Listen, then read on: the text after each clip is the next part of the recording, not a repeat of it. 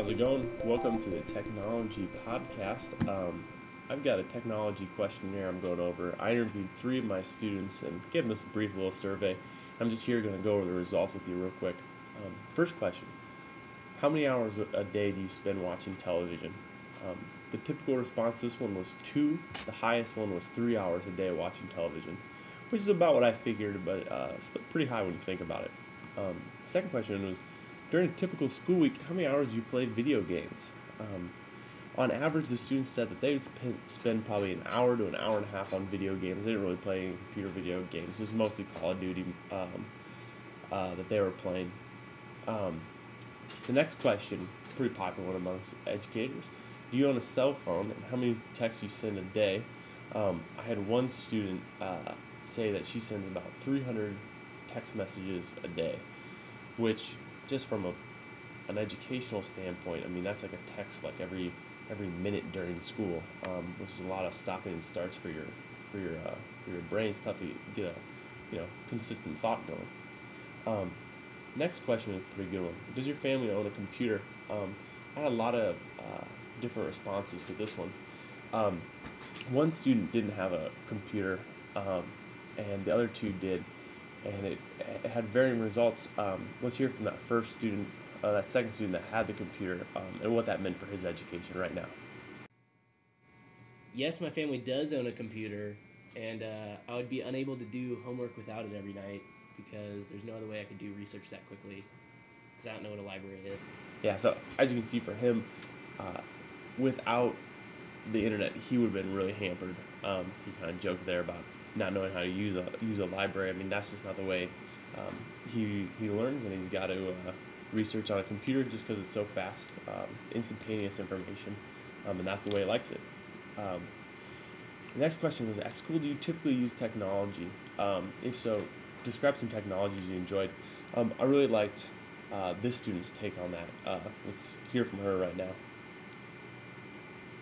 In school, I use uh, the computers to do a lot of research uh, for different projects. Um, but one of my favorite things that we did with technology and the computers is we made um, commercials. And we had to pretend that we were in the 50s and sell these products that were offered in the 50s and uh, we had to audio record ourselves and edit it. And um, employ marketing strategies.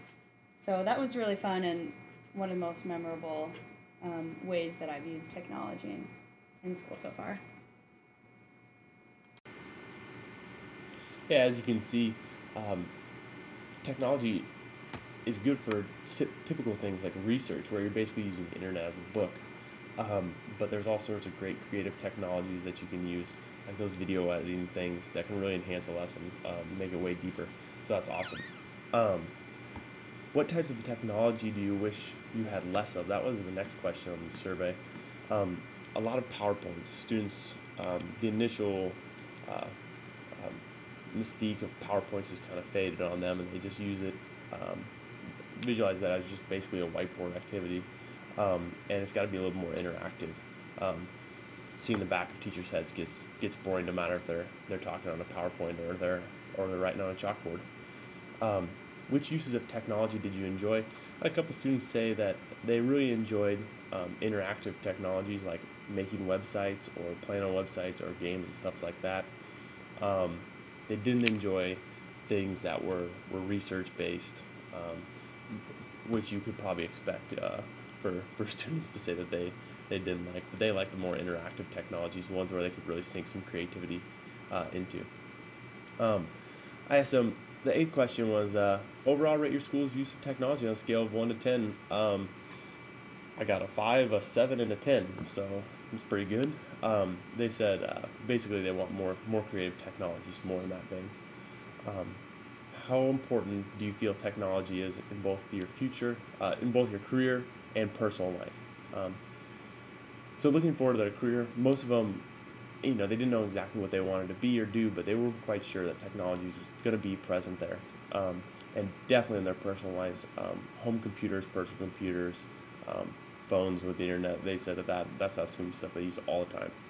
Um, the very last question was, one near and dear to me. Um, made an algebra website um, so they could check homework, uh, print off PDFs of their assignments, and even watch uh, videos of how to solve each problem that I assigned. Um, I asked them how often you use the website. Uh, if so, was helpful? If not, why not? Um, that one student that didn't have a computer, the reason they uh, they didn't use it is because they didn't have access to the internet and they um, they didn't want to do it at school because most of it was auditory based and they can't use a school library. Um, one of the students had internet and didn't use it, had a home computer and didn't use it. Um, they just said that they didn't need the help. Um, their their grade was just fine, and the last person said that it really it really was helpful.